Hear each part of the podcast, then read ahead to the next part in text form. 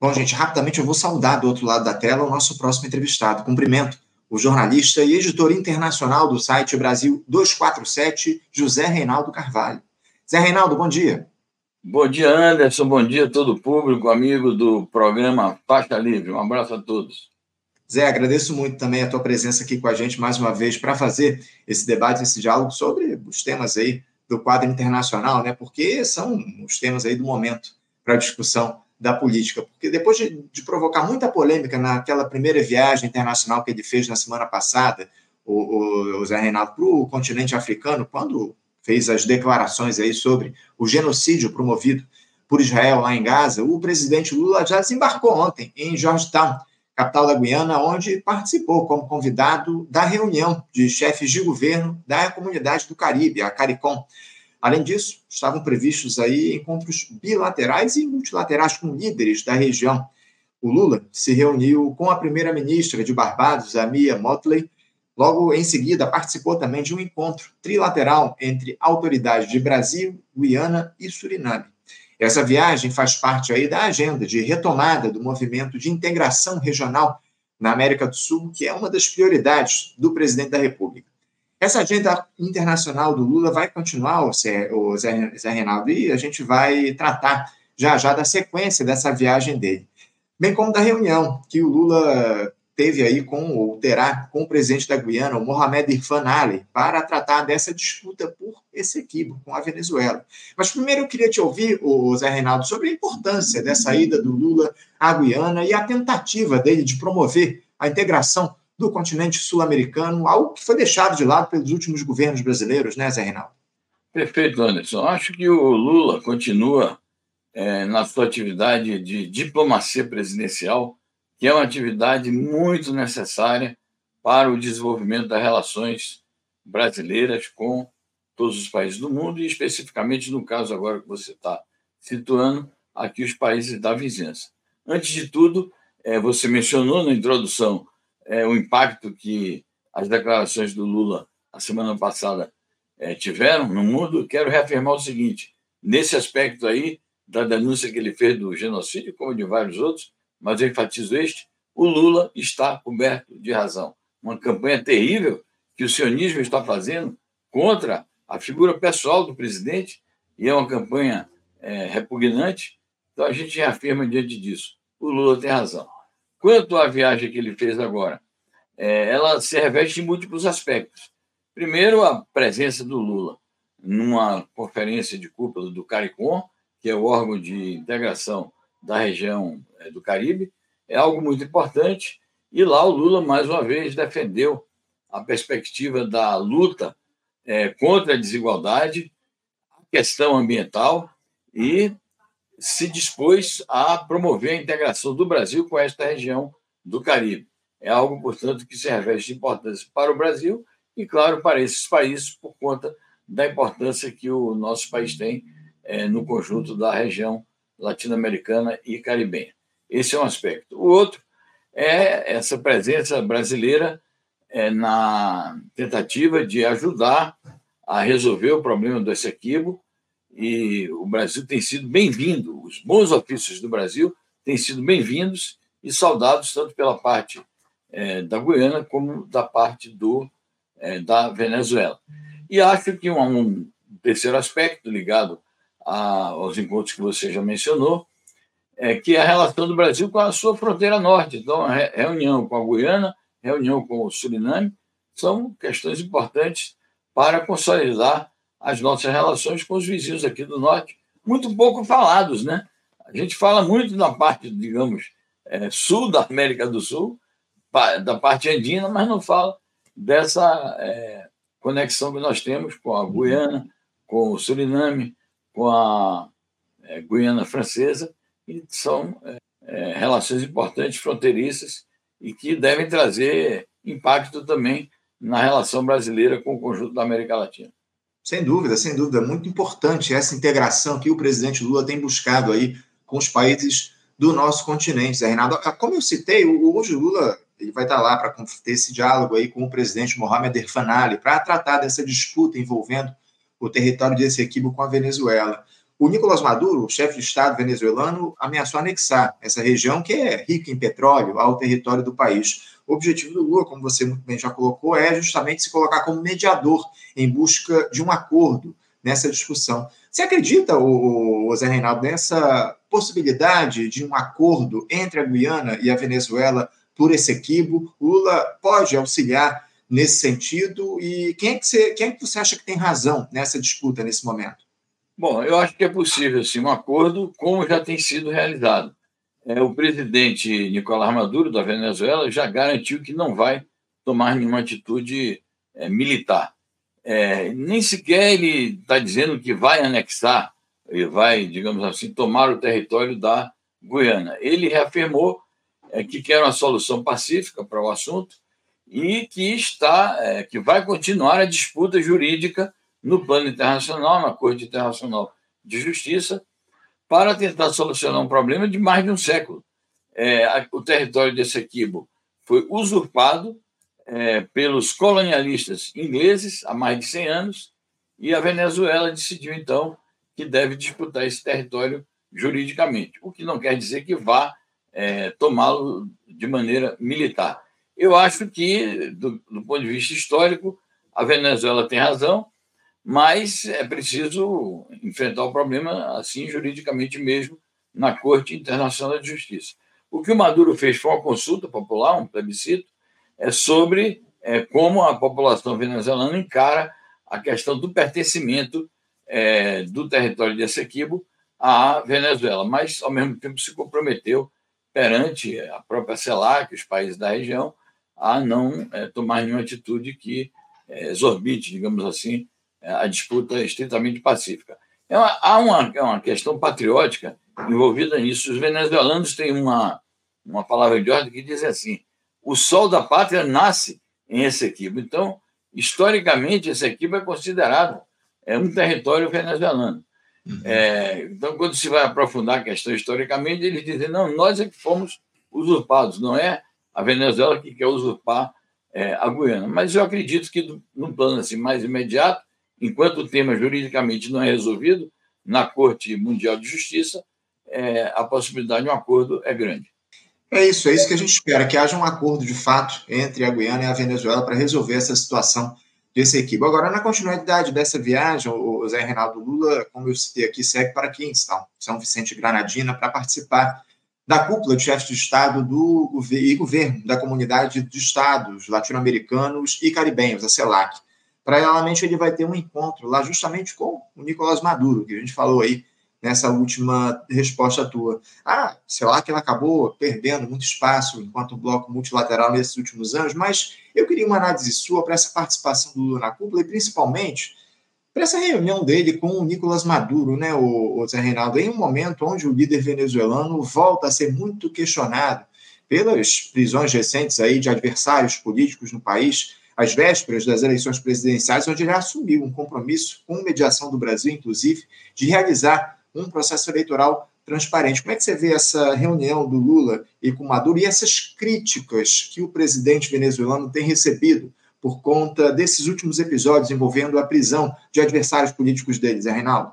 Muito bem. Bom, é, você mencionou corretamente que a CELAC perdeu espaço, mas eu acho que agora ela vem retomando esse espaço. No caso do Brasil, o Brasil tinha se retirado da CELAC no período do governo de extrema-direita, mas agora o Brasil retoma com toda a força o seu protagonismo na CELAC e acho que a CELAC pode voltar a ocupar o seu papel na cena política é, latino-americana e caribenha e também internacional. Sempre lembrando o seguinte, Anderson, que é, entre muitas atividades que a CELAC desenvolve, uma delas, de projeção mundial, é... é aquele Fórum China-CELAC, que é um fórum que se realiza a cada dois, três anos, em que é, são celebrados acordos bilaterais de comércio e de investimento. Lembrando que já mais de vinte países é, latino-americanos e caribenhos pertencem é, àquela iniciativa chinesa da Nova Rota da Seda, que é algo bastante virtuoso do ponto de vista dos investimentos voltados para a facilitação do comércio com a China. Então, eu tenho a impressão que a CELAC tende a voltar a se fortalecer e o Brasil pode ajudar muito nesse sentido. Acho até que agora, com a perspectiva é, de ampliação ainda maior do BRICS, em que países, é, outros países latino-americanos se candidatam a participar do BRICS, nós temos o caso da Argentina, que foi admitido no BRICS. Infelizmente, o governo de extrema-direita é, disse que não aceita participar, mas isso não quer dizer que futuramente a Argentina não volte a pleitear o ingresso. E a Venezuela, que pleiteia, e provavelmente será é, admitida no BRICS na reunião de Cuba de outubro, que se realizará na Rússia. Então, nesse quadro, a CELAC volta a desempenhar um papel importante. Bom, é, sobre o encontro com o presidente Maduro, eu acho importante que o presidente Lula se encontre com o presidente Maduro, que aprofunde ainda mais as relações bilaterais, que recupere as relações bilaterais que ficaram suspensas durante sete anos, desde que houve o golpe do, do Michel Temer. É, a nossa nova embaixada é, começa a funcionar, temos uma nova embaixadora em funções ali na Venezuela, e as relações bilaterais tendem a se aprofundar. É, acredito que o Lula não fará pressões sobre a Venezuela relativamente às questões ligadas aos assuntos estritamente internos da Venezuela.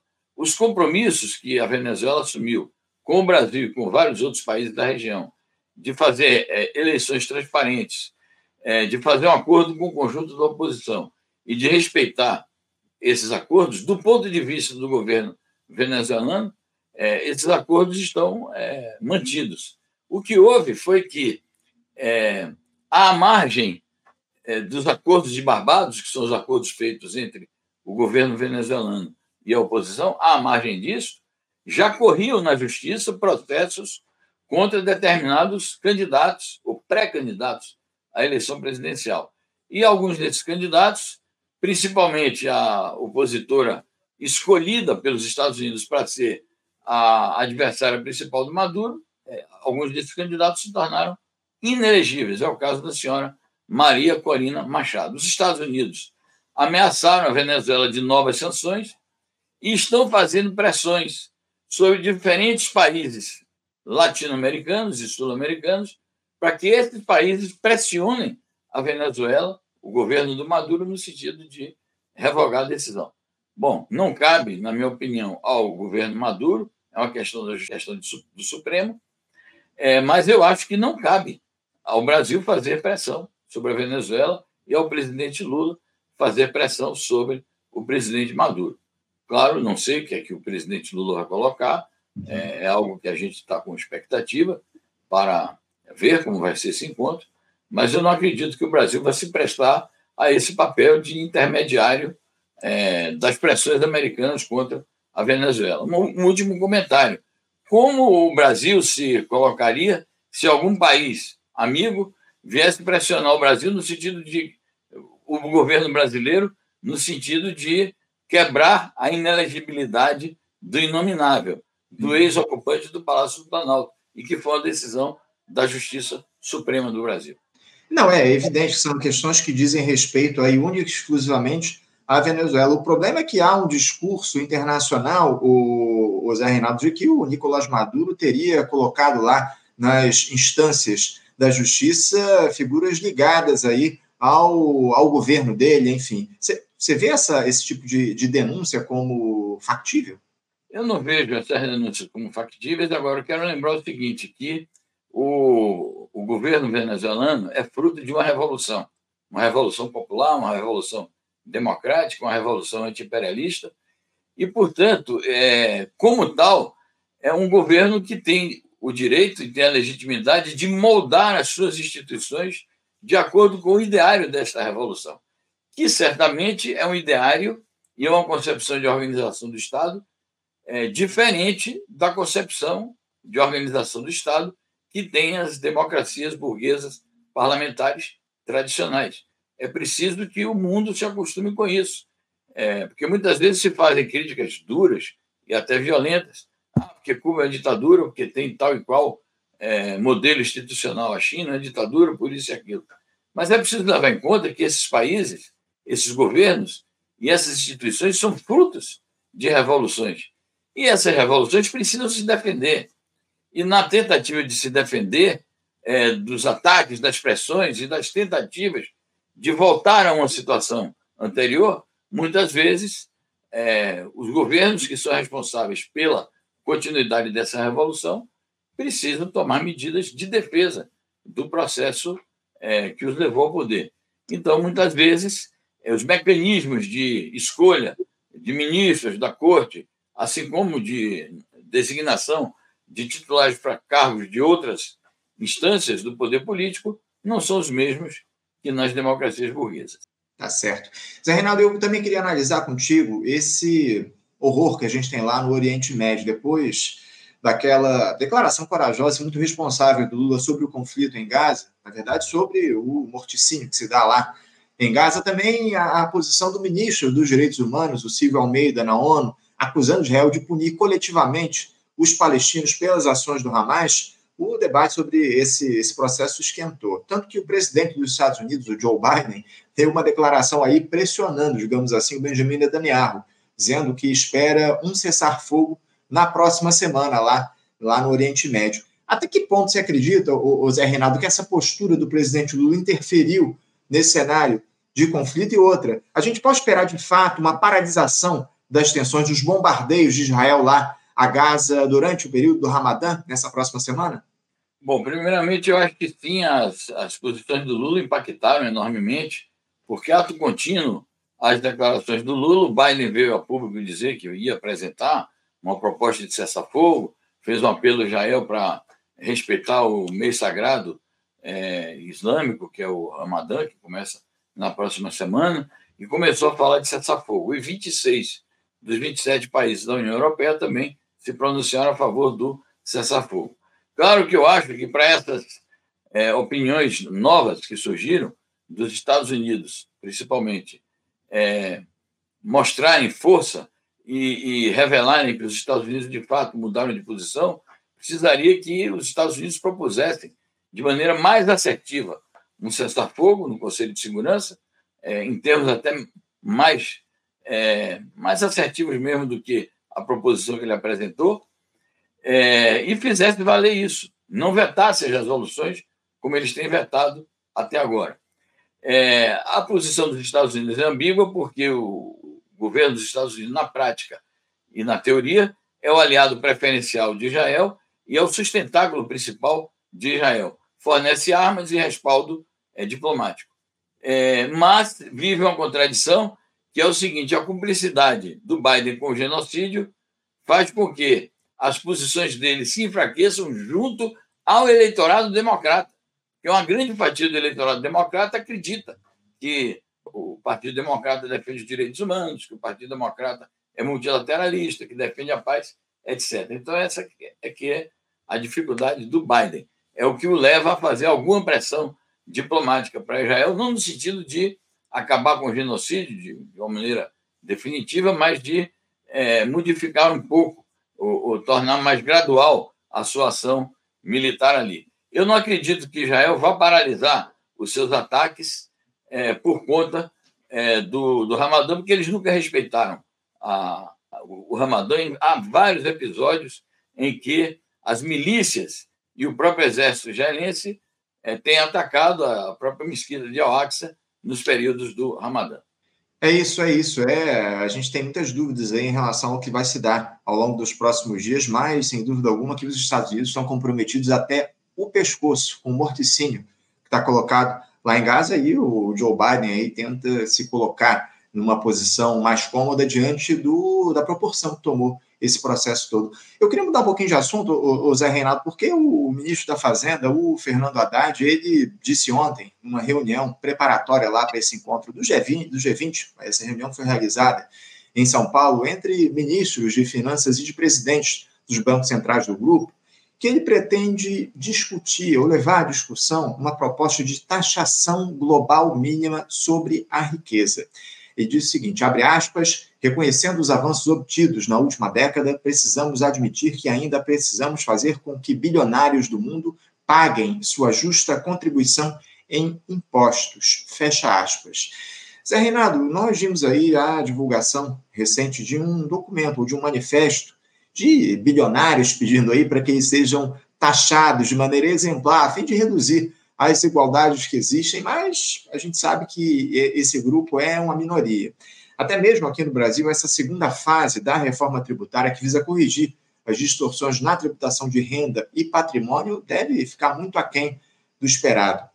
Zé Reinaldo, em um mundo onde a acumulação de capital ainda é algo tão exaltado, dá para acreditar que a gente pode passar por um processo global de redistribuição de renda a partir dessa proposta do Fernando Haddad, num processo, num mundo com um capitalismo em crise? Como é que você vê essa proposta do Fernando Haddad de redistribuição de renda global?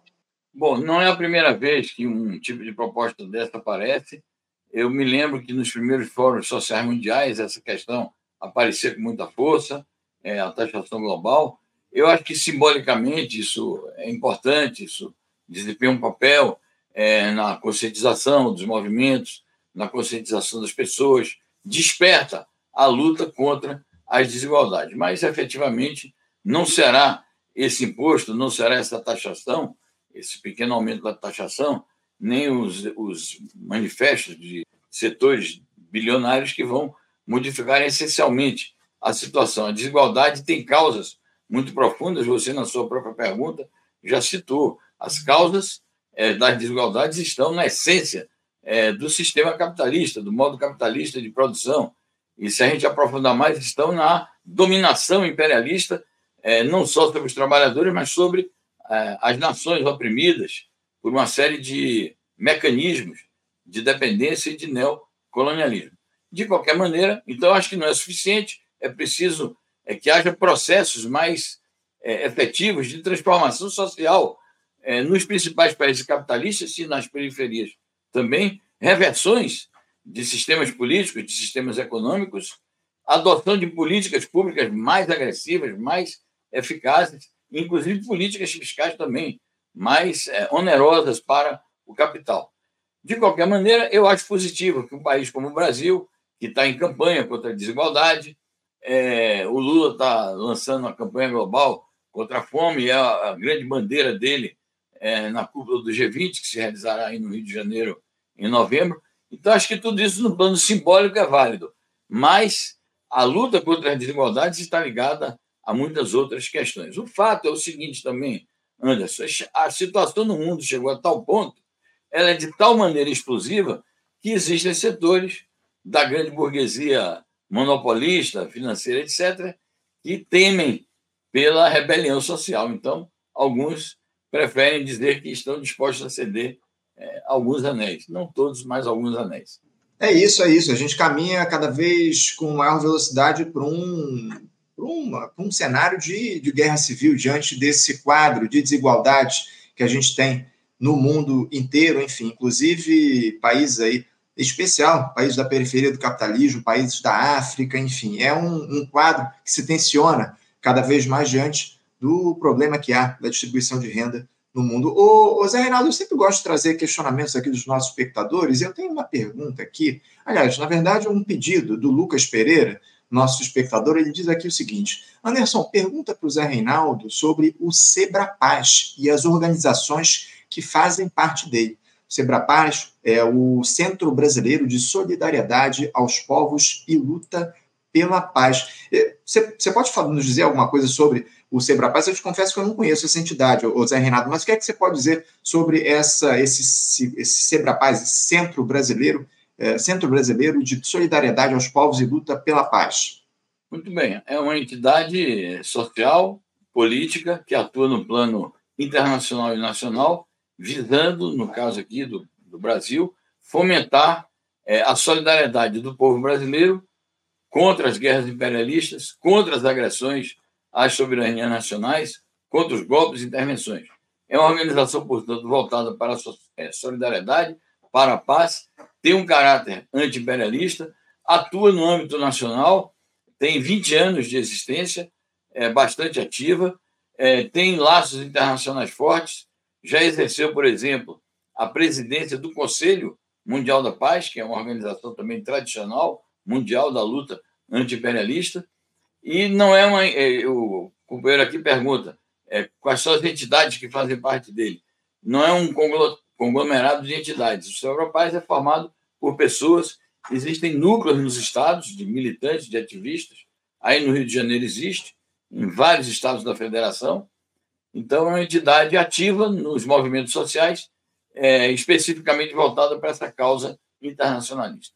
É fundamental a gente ter entidades aí que façam essa luta pela paz e contra o imperialismo em todo mundo. Eu, eu, eu confesso que eu vou passar a fazer um diálogo mais próximo com a Sebrapaz para a gente entender, de fato, quais são as lutas que estão sendo empreendidas nesse momento pelo Centro Brasileiro de Solidariedade aos Povos e Luta pela Paz. Zé Reinaldo, eu quero agradecer muito a tua presença aqui com a gente mais uma vez no Faixa Livre. É sempre um prazer te receber aqui no nosso programa e continuamos aí em contato para falar a respeito dos temas aí candentes a respeito da política internacional. Obrigado pela tua presença mais uma vez, Zé Reinaldo. Obrigado, Anderson. Obrigado a esse público atento e bastante participativo. Um abraço. Obrigado para você. Um abraço. Até a próxima. Conversamos aqui com Zé Reinaldo Carvalho. Zé Reinaldo, que é jornalista e editor do site, editor internacional do site Brasil duzentos e quarenta e sete, falando aí sobre os grandes temas aí do momento na agenda internacional, falou sobre essa visita do presidente Lula lá à Guiana, aos, aos países do Caribe, lá já estará, está chegando daqui a pouquinho em São Vicente e Granadina para participar da reunião da CELAC, falou aí sobre conflito lá no Oriente Médio, enfim, sobre o diálogo do presidente Lula com a Venezuela, temas aí importantes do Zé Reinaldo no nosso programa. Você, ouvinte do Faixa Livre, pode ajudar a mantê-lo no ar. Faça sua contribuição diretamente na conta do Banco Itaú. Agência seis um cinco sete. Conta corrente nove nove três seis zero dígito oito. Esta conta encontra-se em nome do Sindicato dos Professores do Município do Rio de Janeiro e Região, o SimproRio, uma das nossas entidades patrocinadoras, mas seus recursos são destinados exclusivamente para o financiamento do nosso programa. Você pode fazer sua doação de qualquer valor, utilizando também a nossa chave Pix, que é ouvinte arroba programa faixa livre ponto com ponto br. Sua contribuição é fundamental para a manutenção desta trincheira progressista no ar.